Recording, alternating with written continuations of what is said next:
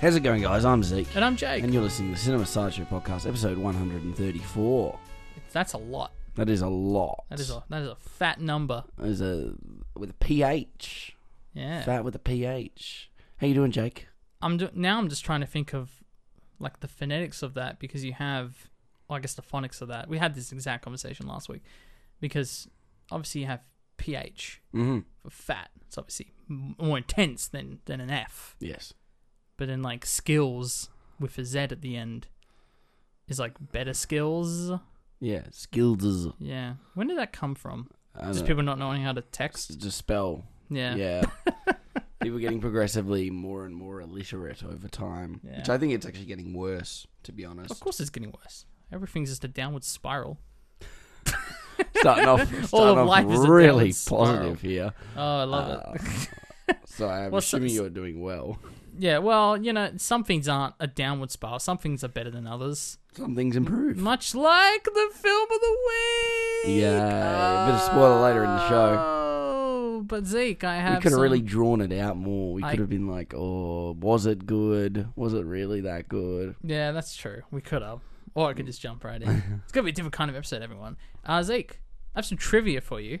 That's awesome. I'm going to throw it your way. Sure. Hope you enjoy. So, more spoilers in terms of our thoughts and comments on the film, but it's important for this piece of trivia because it's something that you noticed, and you made this joke along the lines of Idris Elba's character. Yes. Could have kind of... It seemed like a bit of a copy and a paste of the Will Smith character in terms of the arc and... A lot of things like that. And, yeah, it's something you may have noticed. And, of course, what I didn't realize, I actually was shockingly unaware of the history of this film, which is indeed sort of a sequel. Mm-hmm. It definitely was penned as a sequel in a lot of ways. My laptop is blowing up. Hope I'm not losing you there. I know. No, it's looking all right. Okay, that's good. Well, okay, let's ignore the laptop. Mm-hmm. We had a thing on my Gamers Drink 2 podcast back in 2017, the virus computer, because the computer would just, like, sporadically, like, you know, like that voice where it's like, danger, danger. It's like a weird voice that, like, I must have downloaded a virus because I don't know where this is coming from. We had that many times on that podcast. We actually had to rest the computer. We had to put it down. Yeah, which is fun. Well, let's hope that doesn't happen on this computer here. No, exactly. It looks fine now. I was a little worried, but to that point, because I was so unaware of how the construction of this Suicide Squad, the Suicide Squad 2021 version, I didn't realize that it actually was written to be a sequel in the sense that this character, the character of... Well, what's his name? Bloodsport. It's a silly name, but yeah, it all originates from old comics. The character of Bloodsport was actually meant to be Will Smith's Deadshot, and Idris Elba was actually cast to replace him. But halfway through, I guess pre-production, not shooting, I suppose, they decided, well, we could always get Will Smith back in a future film, so let's just make him a different character. Let's make him Bloodsport, and they didn't change the script for that change. They didn't adjust it whatsoever. So there you go. Very much the film was written for that to be Will Smith's character, which makes a lot of sense when we think about it. I think it's to leave the door open for Will Smith to return. Exactly. And potentially have him in a preceding film from this one. So that's really interesting. Speaking of casting. Okay. Another casting choice which sort of does tie into Gunn's directing. Originally, James Gunn wanted Dave Bautista to play Peacemaker. Oh, God. But Bautista... I know you have your things to say about Dave Bautista, but he turned it down to play the lead role in Snyder's Army of the Dead. Which I guess that worked out in a lot of ways. Because thank God he's not in this. Yeah, and of course we'll talk about John Cena's performance later in the show with our review and seeing if he was up to par. But obviously Batista being, you know, in the MCU James Gunn films as sort of definitely an archetypal character like, you know, Peacemaker is in this one. They definitely have similarities. I can see why he would want to cast him. But yeah, like you said, guess that worked out for everyone because, well, we'll talk about John Cena's performance a little later. I don't know if I've ever talked about something I've only recently started making fun of with Dave Bautista is this: everything he says is just so egotistical and funny. Like he came out recently and said things like, "Oh, if they made a God of War film, they should cast me." Or Knives Out 2 is better than the first because of its cast, including me. And just like a lot of stuff. Like every time I see it. He came up and said something like, "Oh, they shouldn't have made the Black Widow film. They should have made the Drax film, so I can be in it." Like that was something he apparently said, and I'm like, "Dude, just get over yourself. Relax. Yeah. It's fine." A lot of love there. Love that for himself. Yeah. I wish I had that much self-love. Exactly. Well, obviously this film is not on the poster of 1,100 films. It is obviously way too recent. But Zeke, should it be on the poster? Nah. yeah, probably. We like it, but not that much. Yeah, I think the important part of the poster is it's films you have to see before, you know, the end of your life, and this film would not be in that category. Right. Fun, but we'll talk a little bit more about it later in the show. Exactamundo. Before we get there, though, we have to talk about what we've watched in the last week. Jake, what have you caught in the last week? I haven't watched much. I rewatched The Big Lebowski the other night. Where's the money, Lebowski? Where's the money, Lebowski? No, because I was on the couch and my parents were flicking through Netflix and I was like, pass me the controller. I'm going to pick something. And then I found, I was like, oh yeah, Big Lebowski. I don't think it was on Netflix when I watched it the first time, I guess a year and a half ago now. It was a little while ago I saw it. But I ended up sticking around and we ended up watching the whole thing. And it's a very funny movie. It's hilarious. I love the performances. Great. The one thing, and it's like, it's not a knock on the film at all, but like John Goodman's character is this, it's Walter, isn't it? Mm-hmm. Yeah. He, God, he does drive me nuts sometimes, but that's obviously his character and he's meant to be that like comedic. He says funny stuff. Yeah. But then like the initial like hostage exchange, like it's almost infuriating just how much he screws that whole thing up. And it's like to his character, but it's like, it's like when I watched the beginning of A Bug's Life and like, it's not Z, that's Ants. What's his name? What's the bug? God damn it, I know this. Flick. Is it Flick? Yeah, it's Flick. Yeah, Flick. When he, like, knocks over all the food, and it's like, that's just one of those, like, it's frustrating to watch, but, like, every time you watch the movie, you kind of hope it doesn't go that way, but it's also a film and doesn't change. Of course. Every time. It's the alternative cut. His character is, obviously, like you said, intentionally frustrating. Yeah. No, it's fair, but it's still an excellent film. It's hilarious, and I love all the dreamy, ethereal sequences. They're great. It's great filmmaking. It's fantastic. Not as good as Fargo, though. The other thing I actually watched this today. I binged the whole 8-episode run of a Netflix miniseries called Shot in the Dark.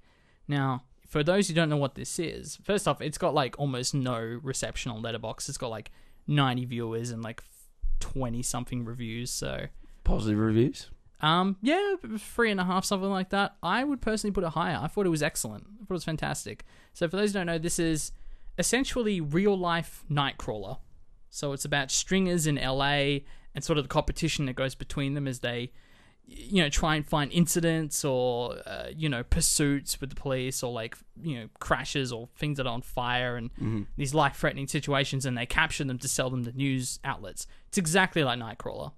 Like the real deal. And yeah, it's a fantastic documentary.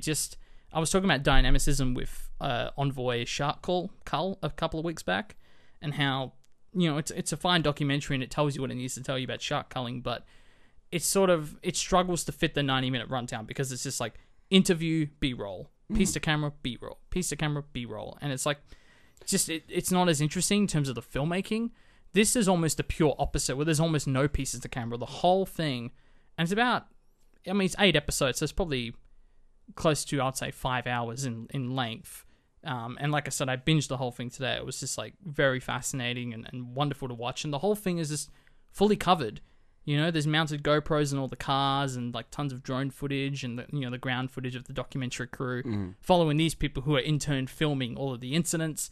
And it just covers everything you would want to see. I felt like, you know, much like they're doing, which is like covering these horrible things and getting the footage that most people would be too afraid to get, they do that and they kill it. And so does the documentary crew filming this thing. It's a little meta in that way, but I thought it was absolutely fantastic and I think everyone should watch it. It's almost kind of like when you're watching a footy match in a way and you're like, oh, I love this team, but they didn't really deserve to win that one. Or you sort of have that objective view. I had that as well watching this, in that it's mostly about these free businesses / sole traders who are just constantly butting heads and competing against each other. And, you know, some people would make the sale or not. You would have, I think it's called hits.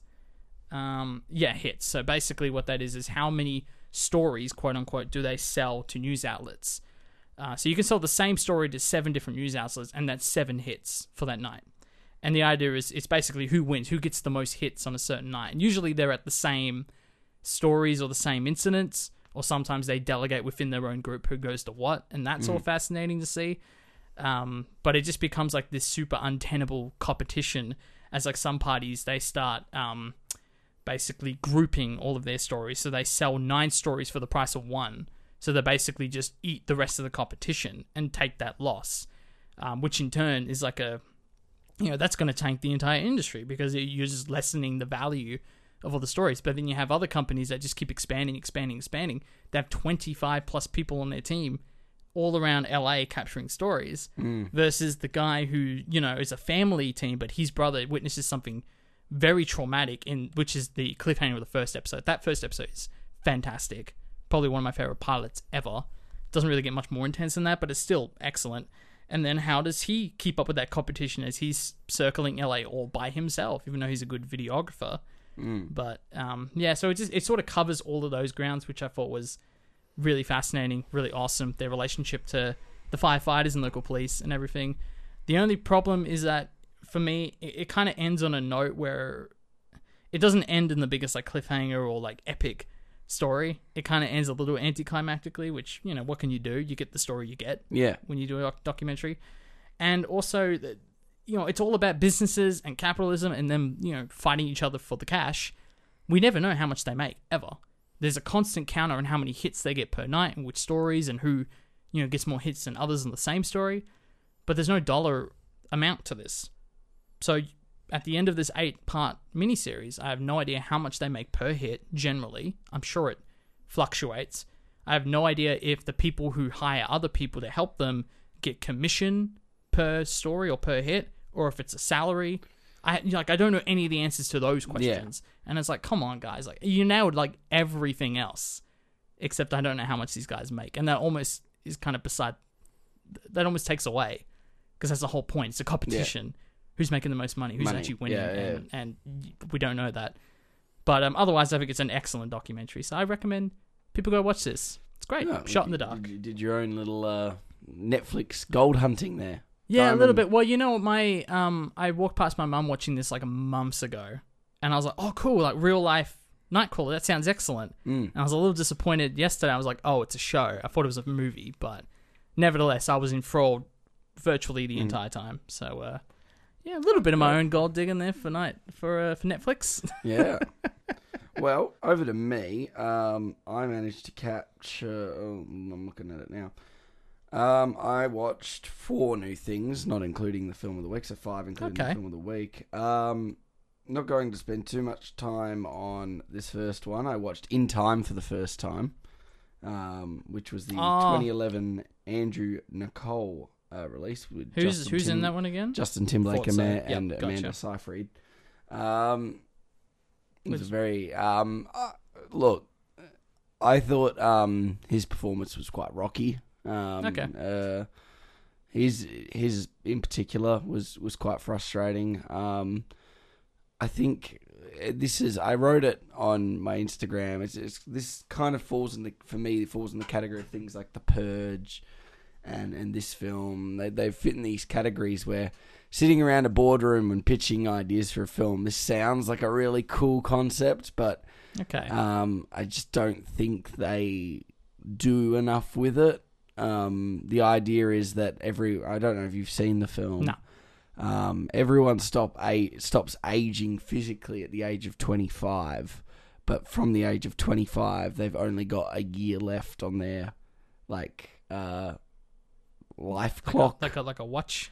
It's like a it's kind of like a imprinted into your skin. Oh, okay. And it's green hue, and yeah, I've definitely heard of like the concept or the idea of this film. You get paid. You pay, buy and sell things with time. Like time is the commodity of the capitalistic commodity, and of course, people are segregated into different regions. And of course, there's the region that everyone's got hundreds of years, and then the poor region. You know, it's got a real District 12 to District 1 sort of.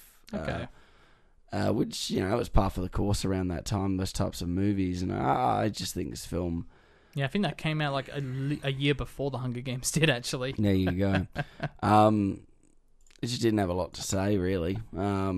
It was contrived in parts and did like a lot of because movie moments. And I think it was definitely more a concept was always going to be better in theory than execution. Sort of like that's how I feel with The Purge too.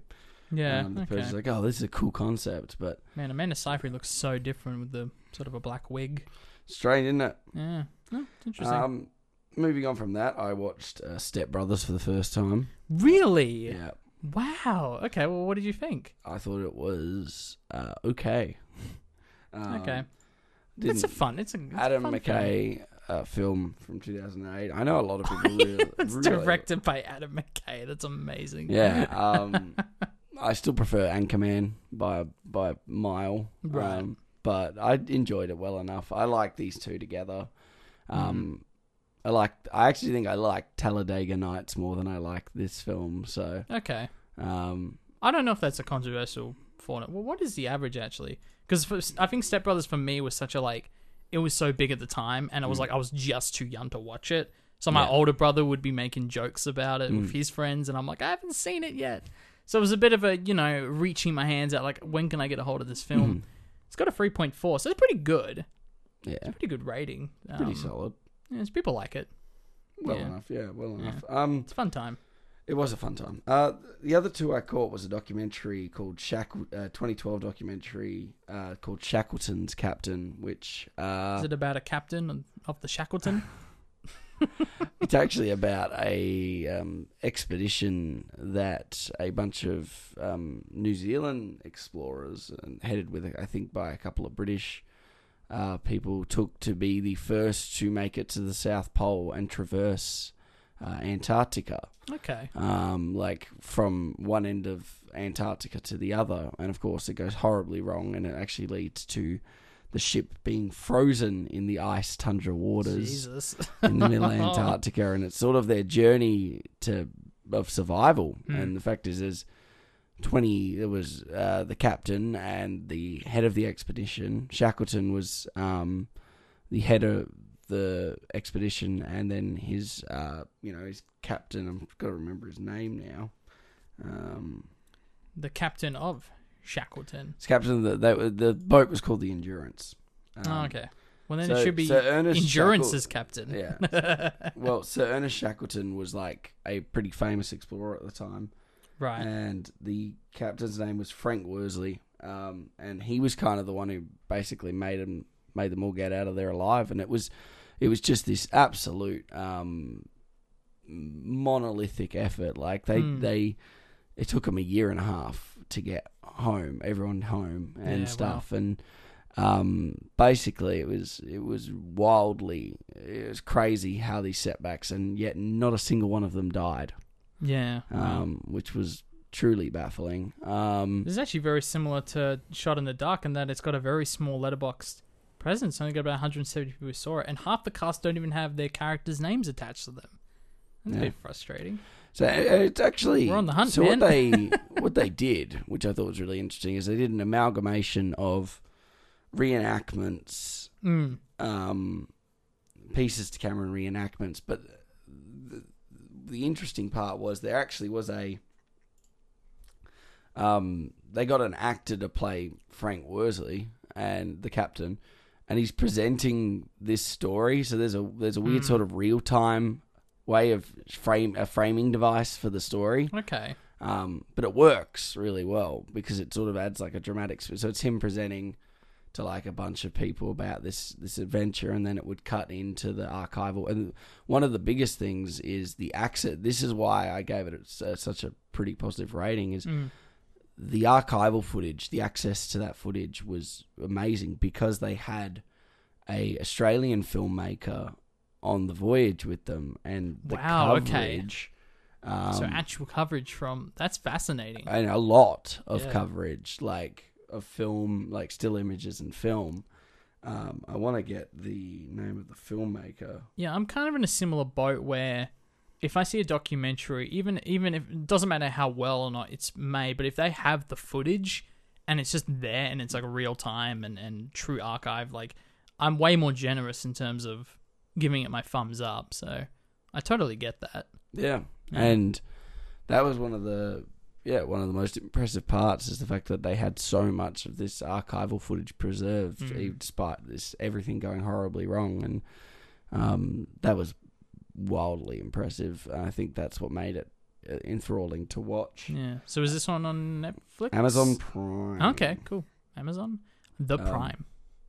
So the Prime of Amazon. The last one that I managed to watch prior to the film of the week was another Amazon little thing out of Tribeca, so called The Giant Mechanical Man, and this stars Jenna Fischer of The Office, acclaim, and Chris Messina and Topher Grace. So interesting. Basically a very cute sort of indie, romantic comedy. Obviously centering around Chris Messina and Jenna Fischer's characters, who are sort of wayward people in their early 30s. Messina's character is, he actually does the, I guess it's a street performance. You know, the giant statues, the people that dress up as statues and sort of don't move, and then they move. Oh, like the miming? That kind of thing? Yeah, you know, and they paint themselves in like silver and bronze and gold. Okay, yeah. Gold There's paint. A great Safdie short film of that. Goldman versus Silverman, or the other way around. And, I know exactly what you're talking about. And that's what he sort of does. He's been doing it for a really long time. And basically, Jenna Fischer's character sort of just, like I said, been very wayward and very kind of lost, and both of them are sporadically in and out of casual work, and then they both get a job at a zoo and then develop a rapport and such. And it's, you know, it's just a nice film. I mean, the chemistry's there. It's kind of nice seeing Jenna Fischer in something. I was going to say, I would love to see her in more stuff, because I don't think I've seen her in anything other than The Office. And that came out in 2011, so there's a little bit after. Around the time they were wrapping up. Around the season 8-ish mark. It was nice to see her in like just a lead role, because obviously we've seen Krasinski and a lot of the other cast. So she's in the 40-Year-Old Virgin. Did not know that. Although that kind of makes sense, because that's, I'm trying to figure out where. Yeah, no, I can't think of either. I can check quickly, because this is around the time, of course. This was the film that saved The Office in a lot of ways. So this would have been in that time when Steve Carell wasn't huge. So maybe he got a lot of friends on from The Office. Jeez, that's a huge cast list. It's a big cast. Where do I even start, Zeke? Past Jonah Hill, for sure.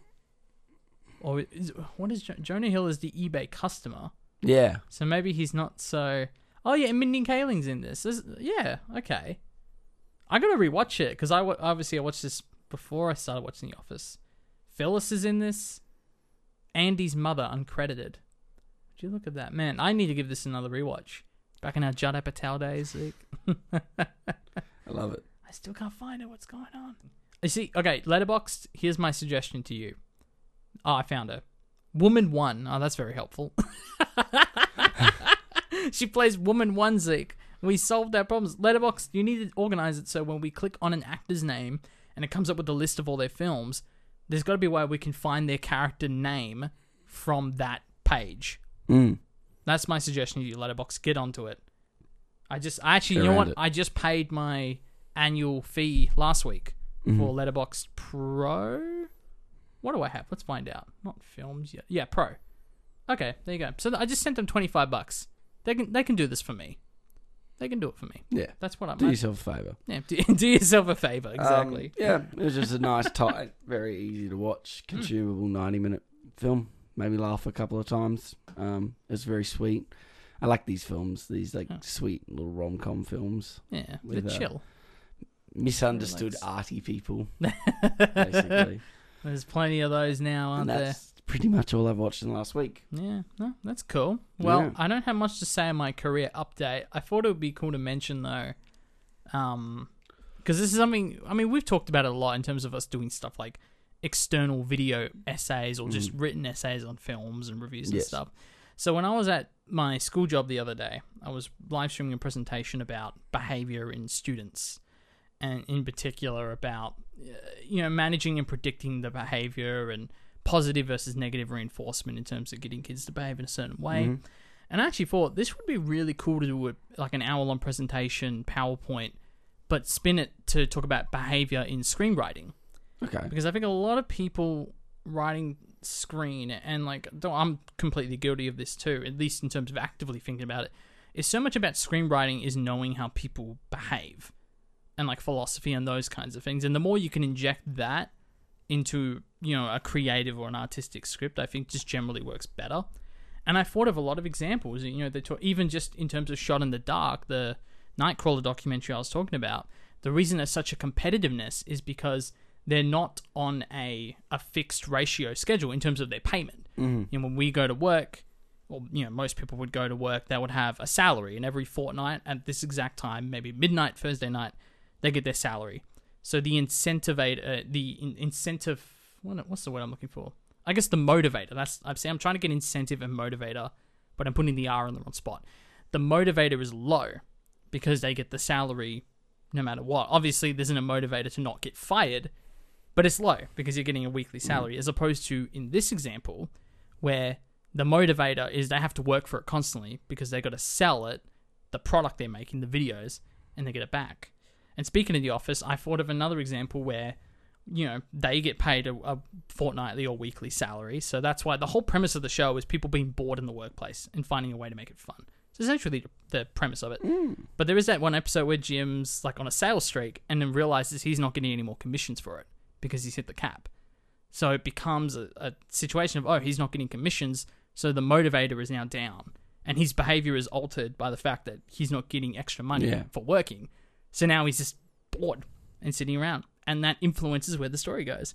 So I just, all of these thoughts were in my head while doing this job. I was like, you know what? Maybe I'll do something. Maybe I'll write like an hour-long presentation or something like that. I don't know. You can do your own Office spin-off. Yeah, exactly. We got our own Office spin-off. Yeah. That was almost a year ago now. I was like, that's insane. Wow. It goes by so quickly, doesn't it? I know. So much has changed. It's crazy. Yeah. Well, you're back. You're back in the classroom. I am. You've finished your break. Yeah. Yeah, between that and work, it's just been so insane. Like, that first week back, I've just, like, assessments just out the wazoo. So, right back into game face mode, pretty much. And do you put on, like, markings like a football game? I wish. You put stuff in your face. My voice is the one that suffered the most, apparently. That's okay. Yeah, I was probably real soft this week. But... yeah, no, it's great to be back in the... It was weird. It had been nearly five months since I'd been on campus. Wow. We worked it out because the end of March when... You went to Prac. Yeah, so 4 months probably, but still crazy. And yeah, lots changed in that time, but really, yeah, you know, excited to be back on campus. It's weird to go back from like feeling like you have like a job in that Prac mindset to, oh no, now back to writing 3,500 word essays and academic. A lot of theory-based work this semester too. Back on the other side of the classroom. At the back instead of the front. Yeah. Not sure how I feel about it. But, yeah. No, it's fair. That's fair. I mean, this is now going into what, nearly 4.5 years into degrees. So it's a lot of time to spend at university. But Freo is always great. Very chill. I have another one of those 3-hour blocks on one of my days of the week, so expect lunar sessions to come back. Yeah, that's a Thursday, right? Yeah, yeah, it's perfect because then like anything that is new, you could probably catch it the day of release. How great is that? Yeah, it's perfect, fantastic. Awesome. That's pretty much all I've got for career though. Yeah, cool. Too easy, Zeke. The dramas. Well, it is time for us moving to Film of the Week. But Jake, what are we watching? This week on the show, we're watching, and I emphasize the, we're watching The Suicide Squad. Here's the deal. We fail the mission, you die. If we find out any information you give us is false, you die. If we find out you have personalized license plates, you die. What? No. If you cough without covering your mouth... Harley, although that isn't an open invitation for you to cough without covering your mouth. What's the plan? How the hell am I supposed to know? You're the leader. You're supposed to be decisive. And I've decided that you should eat a big bag of dicks. If this whole beach was completely covered in dicks, and somebody said I'd eat every dick until the beach was clean for liberty, I would say no problemo. Why would someone put penises all over the beach? Who knows why madmen do what they do?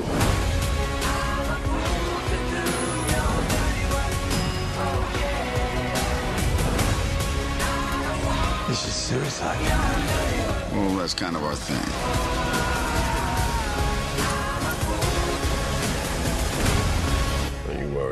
I'm going to get you out of here alive. I'm going to get you out of here alive.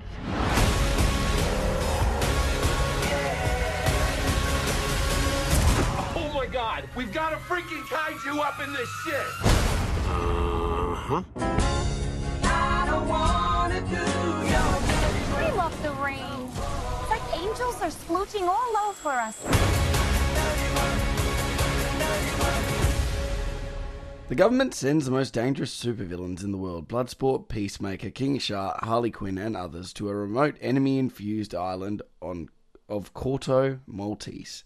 Armed with high-tech weapons, they track through the dangerous jungle on a search and destroy mission with only Cole, Rick Flag, on the ground to make them behave. Oh, Colonel. Who? I wrote, it's Cole. I said Cole, and it's Colonel. Who's... It's the abbreviation. It's Cole McGrath. Cole. So Colonel Rick Flag. Sorry, that's my mistake there. But The Suicide Squad, just to make things extra confusing compared to its predecessor, which was just called Suicide Squad. Yeah, it's interesting. I think when I found out from reading a bit, because we were confused as to whether this was a remake or a sequel or what the deal was, especially with that title. And I think what I realized reading into it is that they basically had booked the sequel before the last one came out, so they didn't know how bad it was going to be panned. Of course, the first one was frankly one of the worst films I've ever seen. It's just such a mess in almost every conceivable way. That being said, I think they sort of grew to understand that a little bit. And we did talk about the whole, Will Smith was getting replaced, but then not really anymore, because now Idris Elba's playing a different character. So there is a continuation. And you pointed out that I didn't notice is that some of the characters in that first squad we see on the plane were from the first film, like Jai Courtney and stuff like that. I didn't pick up on that. Captain Boomerang. Primarily the only reoccurring cast is Viola Davis's, what's her name? I got it here. There's quite a few, actually. It's Viola Davis. It's, Andrea, I just got W in here. It's Waller or Walder or something. And Rick Flag. Flag was in the first one. Well, I was going to say Harley Quinn, but that too. Yeah. They were all in the first one. There you go. So this is a sequel. It is a sequel. It is, yeah, it's a sequel, but I think they very much approach it in a way that you could totally watch this without having to see the first one. And maybe you get a little bit more out of it because you recognize those characters like you did. But this was very much, to me, and I went into this having no expectation one way or the other whether I was going to like it or not, because I frankly didn't know. I don't really hold James Gunn in that high regard. I liked the first Guardians. I didn't like the second one. I thought the whole thing with him getting cancelled over these tweets. I am never a fan of cancelling people in that sense, but at the same token... those tweets are just representative of his humor style. So, I went into this just not knowing where I was going to stand. And gotta give it to him. Gotta give it to Mr. Gunn. This was a great film. There you go. I am perfectly happy saying this is a great film. It is better than the original in every conceivable way. Yeah. I made the comparison in the cinema when I was next to you. This is very much a Last Jedi to Rise of Skywalker situation where...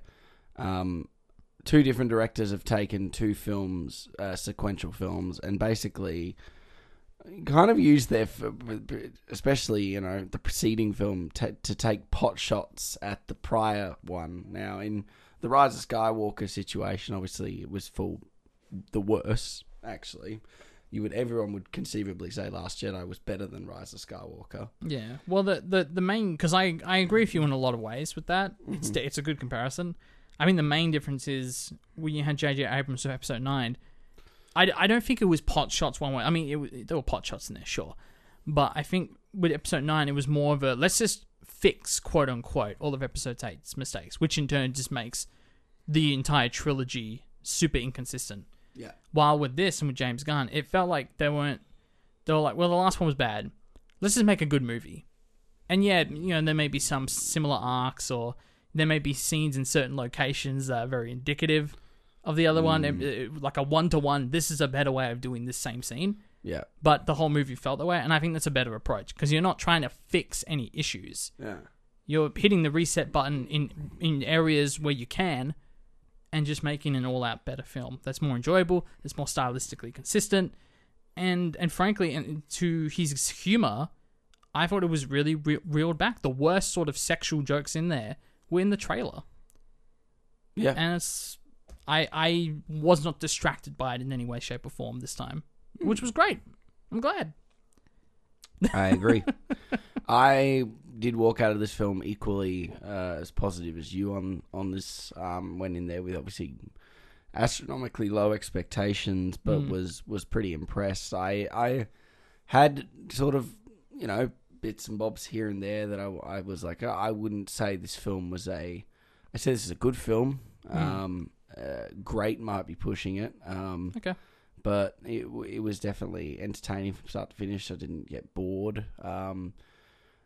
I think this film is the most puerile example of what Gunn's direction and artistic style is, as compared to I talked about with a lot of directors in the MCU films are just completely and utterly repressed and compressed, and are almost not allowed to give any flair, and the fact of the matter is Guardians does stand out as one that had a bit more flair, but if you really go back and watch it, it doesn't have anything that conventionally, especially now compared to this film, we really can see a lot of stylistic stuff that he did in that in this new Suicide Squad film, which definitely reflects, I think, more what he would like to have done even with the Guardians films that he probably wasn't allowed to do because of sort of that producer overlord situation, trying to sanitize that film. Well, he's pretty open, I found out that. Yeah, he had way more creative freedom in this film.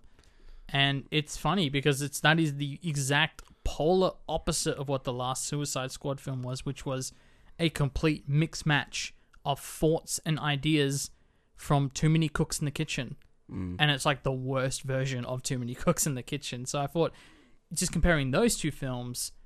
And it's not the fact that they got James Gunn. I think he was a good choice for this. I never thought he was a bad choice because, you know, when you said this to me off the air is, yeah, he did Guardians. He knows how to handle an ensemble of characters and give them all, you know, enough time and daylight. And he has that flair of uniqueness that makes this film good. I think he was a good director to pick.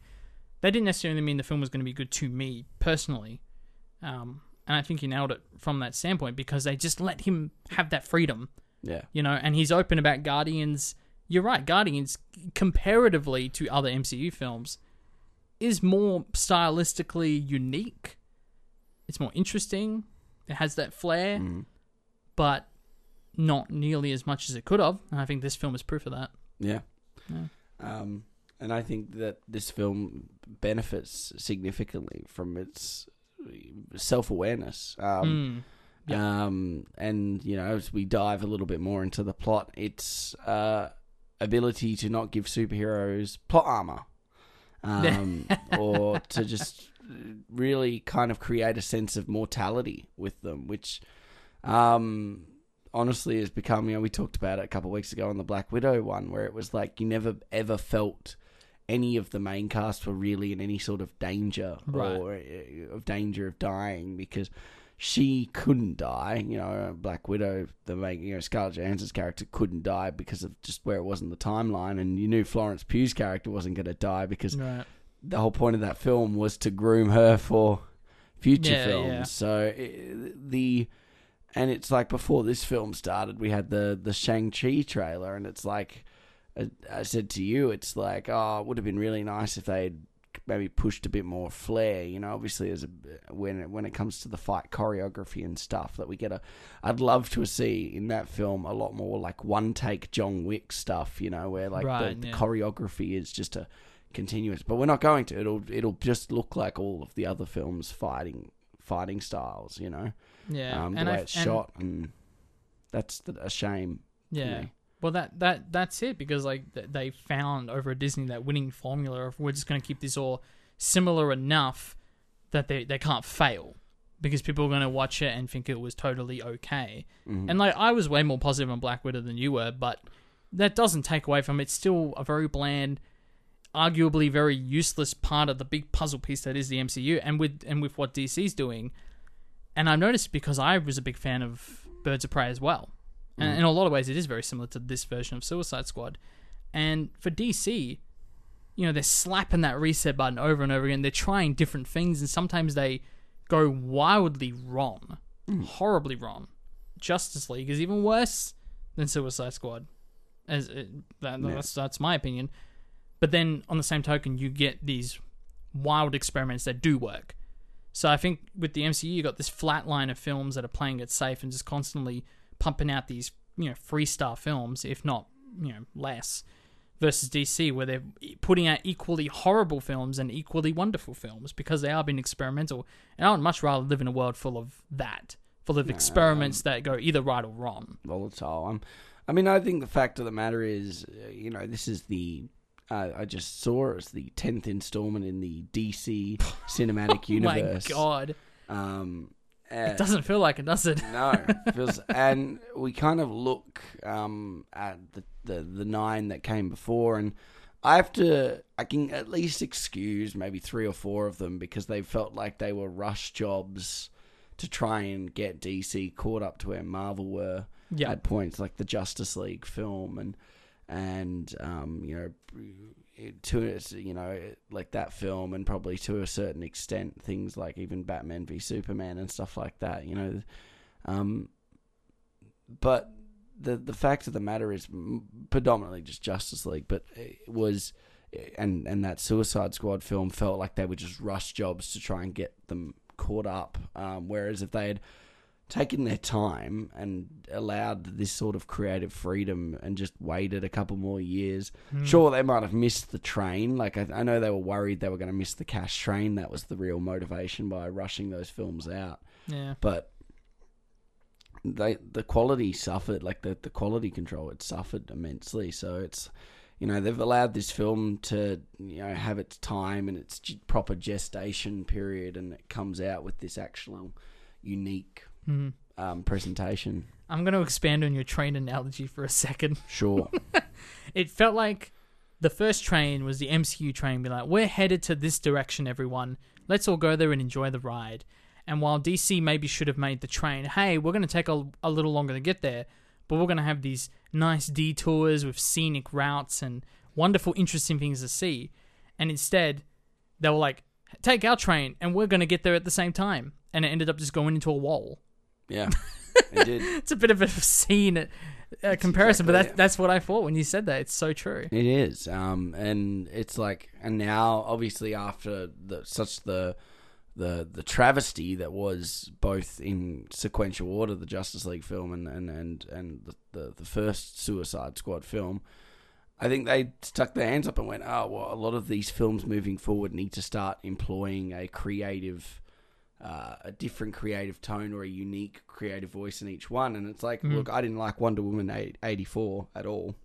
But very bad. Very, very bad. Not it's very... It's worse than I think about it.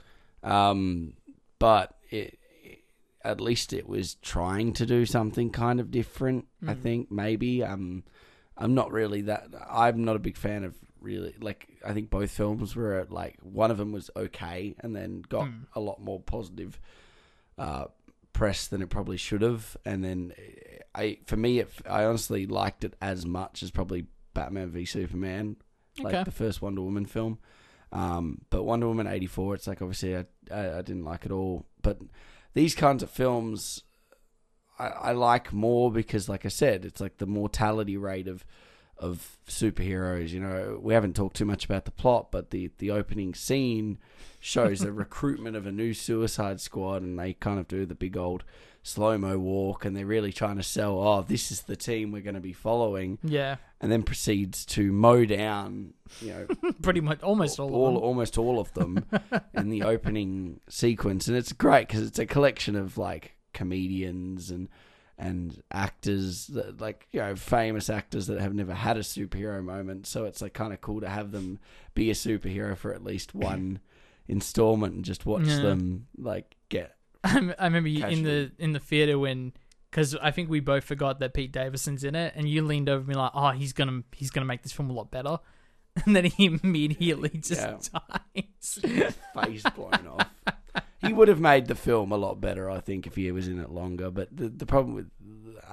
I like who we ended up with. And we're going to talk about the actual Suicide Squad soon. But I like... This film made me feel... And the fact that after that opening sort of massacre of all of these superheroes, your original reaction is, oh, that was cool. That was great for shock, kind of humor sense and stuff. And it sets the tone. But the real narrative begins after that. And the fact of the matter is, you're like, oh, that's probably going to be the only deaths. But then other ones die later in the film. And I like that. Like, the fact that it wasn't just, we're just going to shock you and make you laugh. And now we're going to go back to traditional superhero conventions. And the team is going to survive. And it was very similar to the Deadpool 2 gag, where he spends all this time getting an ensemble and they all just die immediately on a mission. It's a very similar gag. I think it worked better in here. I think I knew about it ahead of time. Because what I'm saying is because it works, I think it works better here is because it's consistent. It's actually not just a gag. It's these superheroes can die.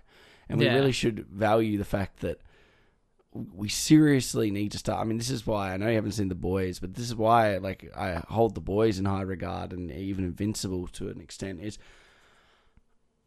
superheroes aren't invincible, and they shouldn't be thrown off a 5-story building, hit every scaffolding on the way down, and walk it off, dust off like nothing's happened to them. And yet characters that don't have names die in the exact same circumstances, like that scene in Black Widow. Whereas... You know, it's like, unless they are Superman, and then even Superman, one of the opening lines about Bloodsport's character is why he's in prison, because he put Superman in the ICU. It just goes to show, it's like, we need to start having that relative, like it's like, you know, relativity to it. And you can make things stupid. I mean, the villain in this is hilarious in a lot of ways. Yeah, I was meant to send you the meme, but I was thinking SpongeBob the whole time, and then immediately on my phone a SpongeBob meme came up about the main villain. It's like, and yet they can still be menacing, and you know, and I like that this film has that balance of kind of humanizing what have become not really humans in a lot of ways, superheroes. And well, I had a similar thing with at the end of the film when, you know, we have, I mean, every superhero film has it, when the citizens are now in danger and they're being evacuated and chased by the big, you know, nemesis or the villain. And I love that they sort of established that as soon as, you know, and spoilers for the end of the film, I guess, when those starfish creatures latch onto their face, it's like, oh, they're dead.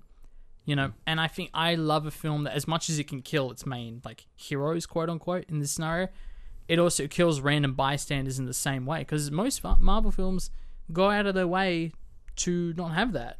Because it's there's still a bit of like, oh, that's a bit horrible, seeing innocent civilians just die and not be saved by people. And like, you see all the time they have extended scenes of, oh, here's this random family we're going to save. And this film's like, no, a lot of people are going to die in this scenario. And it's that balance between science fiction / superhero stuff and reality. Like, having that balance, there are thousands upon thousands. That scene with Viola Davis and how everyone reacts with the fact that she just tells them to leave because it doesn't serve the U.S.'s interests anymore. That morality fight and argument, and the fact that they sort of just have to hijack the situation to ensure... humanity sort of prevails is very cool. And those sort of scenes I really quite enjoyed. And to your point with like the film creating real tension, I thought, I'm like, there's a good chance this film can end right now with her being so angry at them that she presses the button and kills them all right then and there, and the film ends. Mm. I generally thought that was a potential ending to this film, as like a dark, sinister last middle finger to, well, the American government sucks. Yeah. And it kind of does deviate in the way you expect it to, where they do fight the big baddie and they win, and you know, the daughter sees her dad as a hero, and they sort of go down the contemporary path. But the reason I'm so happy is the film is portrayed in a way up until that point where my brain can wonder, oh, they might authentically do that. Because I sure as hell didn't think that for a lot of other superhero films. Yeah. You know. It's very cool. That's great. I guess we probably should dive a little bit more into the plot, right? Yeah. So I think, I mean, talking about that in terms of the anti-American government stance, but I knew going in, because I kind of avoided reviews and stuff, but I did see someone being like, I love how anti-American this is. And I was like, okay, it's going to be very subtle. You know, you have the American flag in one of the opening shots when they're walking down, and obviously John Cena's character, Peacemaker, is very patriotic and I kind of... Fatally patriotic. Yeah, well, I love how far they take that arc, and him especially, in terms of this whole thing being that reveal of Viola Davis's character, even in the original Suicide Squad, was like a cold bitch. But they take it even further in this film where, like, she is, like, genuinely evil. Yeah. Yeah, and we see it at the beginning when she threatens Idris Elba's daughter. Yeah. Like, I'm going to put that 16-year-old in a high-security prison. You know, we'll see how she's going to do in there. That's such a horrible, cold thing to do. But her as a character, in terms of us, I guess, having sympathy for her, there is none. She is chaotic evil, if you were to look at that little chart of... chaotic and neutral good versus evil. You're doing the D&D reference there. Oh, am I? Yeah. Oh, God. Oh, no. What have I done? You did it. I love it. I was referring to memes, Zeke. From D&D. But, yeah, it's like... I love that they took it to that extra set, or rather that James Gunn took it to that extra set, because I think comparatively to the original film... You know, I'm not just being facetious when I say it's done better in every conceivable way. Like, when we... Obviously, it's fun to see the whole... cast of characters get killed off in the early scenes, but it's like even the way they flash back to, I guess, a few days earlier or whatever it was, like technically that's an in media res opening where we're technically seeing the first scene is further in the story and we have to catch up to it. And the original film does a lot of back and forth narrative structure, but it's so convoluted and confusing in that case. And there's so much like splash screen coming up, and they're introducing characters over and over and over again with these like generic montages of, oh, look at these bad characters doing bad things. And this film not only doesn't do that, but it really takes the time to develop. Whereas like we meet, is it Rat Catcher? Rat Catcher 2. Rat Catcher 2, exactly, at number 2. We meet her long before we learn any more of her backstory or her arc or the journey that she's about to go on personally. It's just paced out better, you know? And it's like that for all the characters, where you can actually have time to know who the characters are and have sympathy for them, because they're villains. But this film's a lot less, we're bad guys, that's what we do about the whole damn it's film. It's not there. There's no, this is Katana. This is Katana, moment. This, she sucks the souls out of something and she'll kill you, and... That's all I remember from that movie. That is a perfect analogy. That. She just shows up on the plane and some random guy says, she's bad, take our word. That's Flag. Flag's the one that says that. Oh, well, there you go. And I just think that... That's horrible. Yeah. And then, of course, you're 100% right. They build... It's building blocks. And I think all of them get that on the adventure, because at the end of the day, why would they... talk about their backstories? Like, they don't, like, they're not friends. They, like, none of them have relationships prior to this. They only build stuff up, you know, because as they build rapport with each other throughout the journey. It's just classic storytelling. It's simple, easy to follow storytelling, and especially since multiple of their backstories directly tie into either their fates or their point in the plot. That's what's really important. I think each character, at bar, I'm going to butcher his name, the Shark Man, Anawe, I think it is. The Shark Man. Sylvester Stallone. Isn't it just King Shark? King Shark. We'll go with King Shark. Yeah, but they say his... oh, he's got an actual name. He's in Norway. But we'll go with King Shark. Yeah.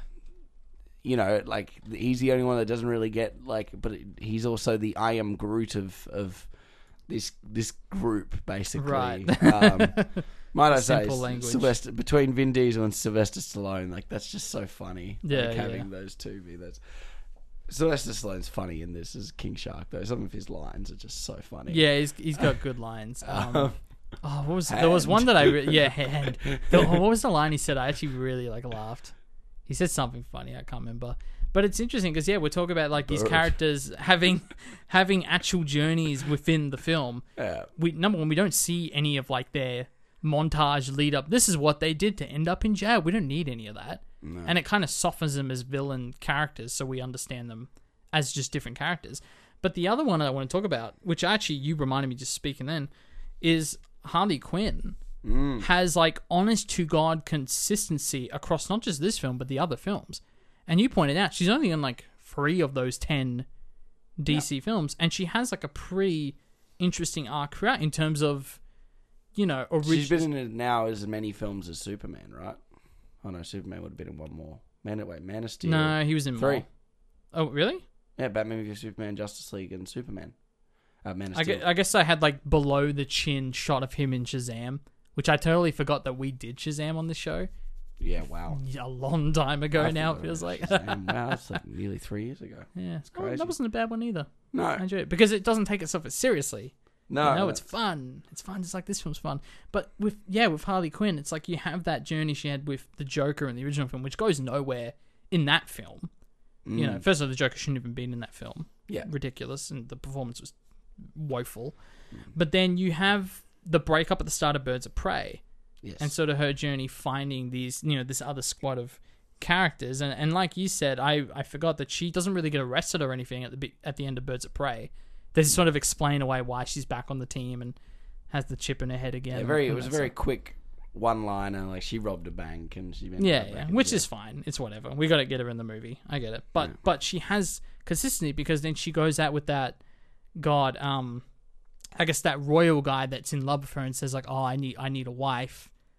And that's a whole fun sequence where they use the whistle for a choir song, which I love that song. And she falls in love with him again, but there's that consistency because she spots a red flag and shoots him. Yeah. And the whole monologue in that scene would not have existed without the events of Birds of Prey. Yeah. Which I thought was awesome. I love that there's some consistency there. And I think it's just everything. It's they don't try and...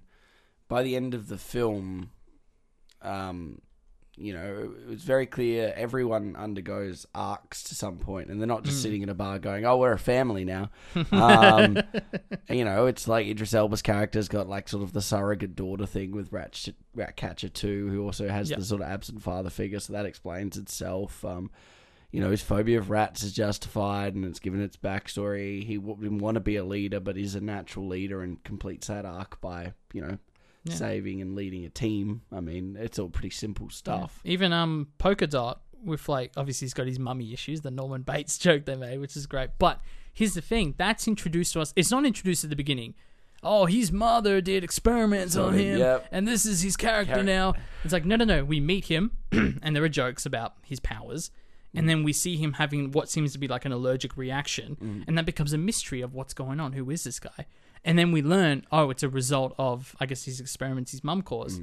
And then the rest of the film is him coming to grips with those issues. Yeah, well, learning to sort of embrace that he's actually a superhero or capable of being a superhero, at least in the duration of the film. Yeah, but that's the thing, in the duration of the film, not just all spewed out at the very beginning. It's no, it's carefully paced and threaded throughout. Or at the very end. And it was a nice balance of wholesome versus comedic, The fact that he sees his mum everywhere, and we actually see that non-diegetic projection of his mother literally being everywhere. That's a great shot. I was so distracted the first shot of just looking at King Shark that I didn't realize. I was was everyone hurt? Yeah. And my eye did not even scan that shot. I like the one in the dance when he's in the nightclub dancing. It's just her around. That was one of my favorite. I was that's so funny. And the final one is funny. That's my favorite. That's your mother. Yeah, she's a giant up there. I just love her look. Yeah. With like the dress. It's the most Karen-looking Karen. It's great. She needed the haircut though. That was it. Mm. But just like that archetypal mum image, that's now a giant throwing things at buildings. And, yeah. No, that was all great. But again, it's an example of them just. I know we've already passed the spoiler. Oh, we broke that seal long ago. It's the saddest death in a superhero film. Just to get squashed. Oh, but I'm a superhero. I told you this. I didn't think that death was necessary because, yeah, you're right. His arc was. It's done. But he didn't need to die for the arc to be done. And my thinking is that once those characters who've survived at this point have decided we're going to do a good thing to save the city, it would have been a nice subliminal thing to have them all survive from that point on. The fact that they've all made this decision to do something good for the people around them. Yeah, but that's... Then once again, that comes back to why I like the film, because they don't just go, oh, well, now at this point they're all going to be safe, because that's the arc. From transitioning from being a villain to a hero, he achieved it. So at that point, in future films, he wouldn't really have that much more to offer. And I think that Norman Bates joke, or the seeing the mum everywhere joke, will only have so much legs. Like, there's not really anywhere else his character could have gone, I guess. And his death still carries weight. So it comes back to, obviously there's going to be sequel films, and they've made it very... Gunn's obviously made it very clear that he likes pulling these really obscure heroes and villains and just throwing them into these things, because they have, obviously, like, not as much plot armor. Like, you can casually kill them off. Yeah. Well, that's sort of my question I want to pose to you is, the post-credits scene reveals that Peacemaker, after being overly patriotic and starting to turn on his team, which is we'll talk about that soon, but him still being alive in the post-credits scene, or him being revived, is almost a punishment from Viola Davis's character. It's because, see, I was sort of watching this in a sense hoping... A lot of this film was me sort of... It plays out in a lot of ways the way you would expect, where they turn on the government, save the city, and it ends in that way, where you sort of... You probably could have predicted that before walking into the film. Like, it doesn't really go that twisty, even though there's a lot of liberties of who dies and whatnot. But I think that's the trick that it played in my brain. And my brain's also playing the trick of, does this film need a sequel? The answer is probably yes. Yeah. From the producer's mindset, especially if this is successful, which is a hard measure to justify, because right now the film was on a budget of $185 million. At the moment, the box office is only $19 million. Man. Now, it's early days and HBO Max and all of that. I get it. But my guess is this is going to be successful, and they're going to want to make another film. But do we need Peacemaker to have survived for that? I think he's a measurable villain. I'm not sure where or how we're going to spin it, because it'll be interesting how they frame it, and whether... Gunn gets the sequel, right? Like, yeah, I would hope that he does. Yeah, I would hope if they're gonna do it, they might as well. See, this is what's weird, completely tangent, but Quiet Place Part 3, John Krasinski not directing that's weird to me, Yeah, and I would think I would find this weird if James Gunn didn't return. Absolutely. The Suicide Squad. I mean, and like we were talking about at the start of the show, it's left it very open for Will Smith to return, and who knows who else they might bring in. They might cross-pollinate with the Harley Quinn film. Some of those characters might make an appearance. That'd be cool. I think this was a really, really strong outing for sure. And I really enjoyed it, which was nice to enjoy a superhero film nowadays. I thought I'd only have to be getting that off series now, so that was really nice, I'd say. Yeah, it's good.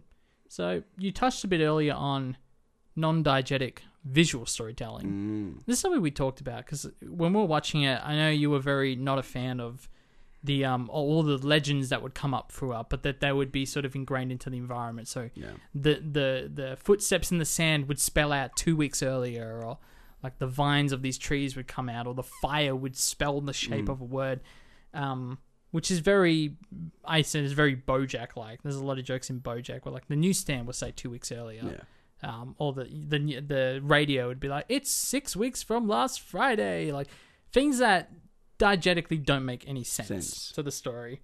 But that was sort of my thinking of it, because I made the joke to you, is this better or worse than the Russo brothers' giant pompous texts in their films, which was also in Black Widow as well? And my answer would be yes, because it honestly just takes more creative effort to do that, because you have to shoot the scene with that in mind, and it just becomes this more inventive way of telling the legend. And it reminded me of when Christopher Nolan said that if you hated the Tenet soundtrack, you were conservative. And I'm sitting there being like, well, screw you, that soundtrack's inconceivable, I don't understand what they're saying in the dialogue. But we are so used to non-diegetic music. There's a lot of that in this film, music that the characters won't be able to hear. And I thought it was kind of interesting for them to play with that. And it's not just in the text. It's when Harley Quinn's massacre has flowers coming out instead of blood. And, you know, that's a very Birds of Prey thing to do. That's partly why I like that film as well. But I kind of embraced that part of the film. Yeah. And I do like that characters had motifs like that. Like Rat Catcher 2 had, like, when she was talking about her backstory and how it was kind of projected onto the bus window, very French New Wave-esque sort of, like, it was in motif with her character, which was really... Yeah, that's really another great example. Yeah, it was good, nifty, for sure. Yeah. No, that's exactly it. I just thought it was fun and interesting. I was like, you know what? I actually kind of dig it. I totally get, like, even in BoJack, I'm still a little like... I think we're just generally uncomfortable with non-diegetic visual aids or elements, because we don't see it as much as we hear it in music. And I don't know, there's something about the way this film did it that made me think about that on a larger scale. I was like, I really appreciate that. I do. But yeah, all right, well, do we want to jump into some highlight scenes? Yeah, sure. Yeah, sure, mate. I'd say my highlight scene is... I really like the first time... Peacemaker and Bloodsport break into that camp, and they're sort of doing the anything you could do, I could do better. Yeah. And then the punchline being that they actually were killing resistant fighters and not who were the good guys. Yeah. And they just didn't write. And that really awkward moment when they realized, I thought it was very funny. Oh, I didn't see anyone that went there. Mowed down 30 of them. No, that's a great example, because that does work so well. That, like, well, plays into their motif that they're especially at that point, their lack of care for life to how casually they kill people, and they're doing. That feels anti-American as well. Yeah, it was very good, with especially like some of the, like, how they were talking about, like, the flair in a kill is what if it looks badass, then it's not. Yeah, showing off. He just gives up. He's like, damn it, he's right. Yeah. Yeah, that's a great scene. I probably have to go with just sort of something from, I'll say, the third act, in the sense that it's just that whole reveal of the American government being in on this experiment, and it's almost sort of they're pawns in a bigger story of them trying to eliminate their own involvement, and the way it affects Peacemaker's ideology, or the fact that it doesn't affect his ideology, that almost every other character is like, that's screwed up, I'm working for the bad guy now, and he's like, no. And I don't know, this is the thing, like, we didn't talk much about John Cena's performance, and we could say what we want about his apology recently and all that stuff, but I generally liked him in this film, and I thought that turn was excellent when the team turned on each other in a way. I think it's really important that obviously these aren't like, they talk about, like, I think, like, Rat Catcher 2 is very much, her character is sort of just was in the wrong place at the wrong time, and is in that sort of that prison environment because she really had nowhere else to go, and sort of you know, it was like I said, wrong place, wrong time. So she's morally probably quite a good person, and of course Flag was a good person, just also. So the that scene playing out between the three of them was very effective. Yeah. And I like what Bloodsport does. You know, he doesn't, like, do the full complete right thing. He doesn't give it to the press, but he uses it as leverage to get them off the hook, basically. And yeah, he says, we saved a city, all right? Like, call it even. Yeah. You know? No, it's a smart sort of half measure he does, anti-hero, which is clever. Yeah. Which, at the end of the day, we don't want these characters to straight away, or at least completely, make that transition from villain to hero. We want to, and that's served with particularly Elba's character. How great some of those scenes with his the scene with his daughter in the earlier stages. That's a great scene. Where he's just, they're shouting match together, just telling each other to F themselves, basically. So I like that it took it that far. It's good. I do. It's great. Also, alrighty. Well, The Suicide Squad is currently out in cinemas near you. There you go. And if you're in a lucky country with HBO Max, you got it for a month. So get onto it. Enjoy. Or support it as cinema. But speaking of cinemas, Jake, what's new to cinemas this week? Oh, are you excited, Zeke? Sure. You excited for The Kissing Booth 3? I am. Oh boy. Couldn't have come sooner. Oh, man. Yeah, get ready for that one. So that's coming to Netflix this week, as well as all 6 seasons of The Mindy Project. We talked about Kaylee Mindy earlier in the show. Stan's got a big drop this week. We have The Curious Case of the Benjamin Button, like The Suicide Squad, Kiss Kiss Bang Bang, The Notebook, Saving Private Ryan, The Truman Show, Dumb and Dumber, The Prestige, Wild Mountain Thyme, Thyme. We talked about that not long ago.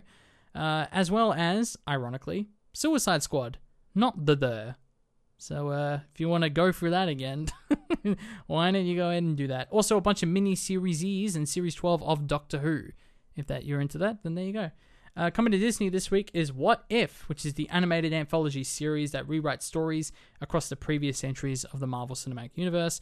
I didn't realize this was coming out so soon. That's soon, eh? I thought it was like way later in the year, but I have no interest in this whatsoever. Some of it just seems so... What if Killmonger was in the first time? It's like, I know it's a what if. I know that's the whole point. But like those are so... It's already so random. I don't know. Maybe that'll work in its favor. I really don't know nor care. And I'm really excited for this one. Coming to Apple TV Plus this week is Coda, which was a huge hit at Sundance earlier this year. So we're actually getting it relatively early, considering the Sundance to theatrical timeline. Usually it's way later in the year for Oscar season. So... I'm very excited for this. It focuses on a Coda, a child of deaf adults, who is the only hearing person in her family, as she has to choose between staying with her parents or pursuing her love for music. Now, I actually have a friend I grew up with who is a Coda, and both her parents are deaf, and she's not, which is just something so fascinating that I've never really bothered to talk to her much about, which was interesting. But it made me think of her a lot, and I'm very excited because it's meant to be very good. And finally, coming to cinemas, The Ice Road, which comes to Hoyts, sees Liam Neeson play an ice driver who leads a rescue mission over a frozen ocean to save the lives of trapped diamond miners. This looks too much like Cold Pursuit, which was really bad, so... another Liam Neeson finding and killing, or finding and saving people. Exactly. Finding and doing something to someone. And finally, coming to Luna is Some Kind of Heaven, which is a documentary that gives an insight into America's largest retirement community, The Village in Florida, which is also known as Disneyland for retirees. So, that sounds interesting. Interesting. That might be my Thursday film. Oh, there you go. There you go. Very interesting, but yeah. Drama as well. We're not catching any of those next week on the show. We're actually moving into another director's corner. But Jake, who's the director and what are we watching? So if you've been paying attention to the last 10, 15 episodes, you knew this was coming, everyone. We're finally doing our... Denis Villeneuve, Director's Corner. We're doing Blade Runner 2049.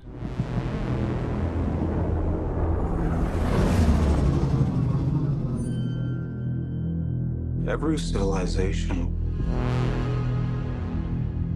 was built off the back of a disposable workforce. But I can only make so many. Shh. Happy birthday.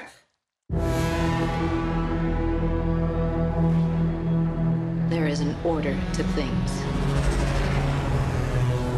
That's what we do here. We keep order. The world is built on a wall that separates kind. Tell either side there's no wall. You bought a war.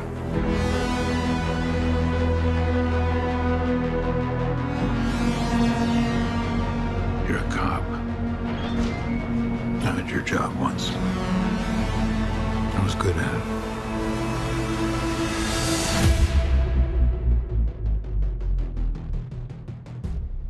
I know. What do you want? I want to ask you some questions. Okay, an officer with the LAPD unearths a secret that could create chaos. He goes in search of a former Blade Runner who has been missing for over 3 decades. See, I don't think either of us have watched this film in its entirety before. Entirety. And I'm a retiree at Disneyland for retirees. No, but I'm very excited for this. Yeah, yeah. And obviously to talk a bit about Villeneuve, we can, you know, touch on things like Arrival and other works from him. Yeah, so Prisoners and that. Dune's coming out pretty soon now. So this would be a good gear up. So weird thinking those films are coming, like French Dispatch and Dune and stuff for fun, and Last Night in Soho. And they're all, most of them come out on the same day as well. Oh my God. Oh, I'm so excited for all of them. But until then, thank you for joining us for the Cinema Sideshow podcast. I was Zeke. I was Jake. And we'll catch you next week with Blade Runner 2049.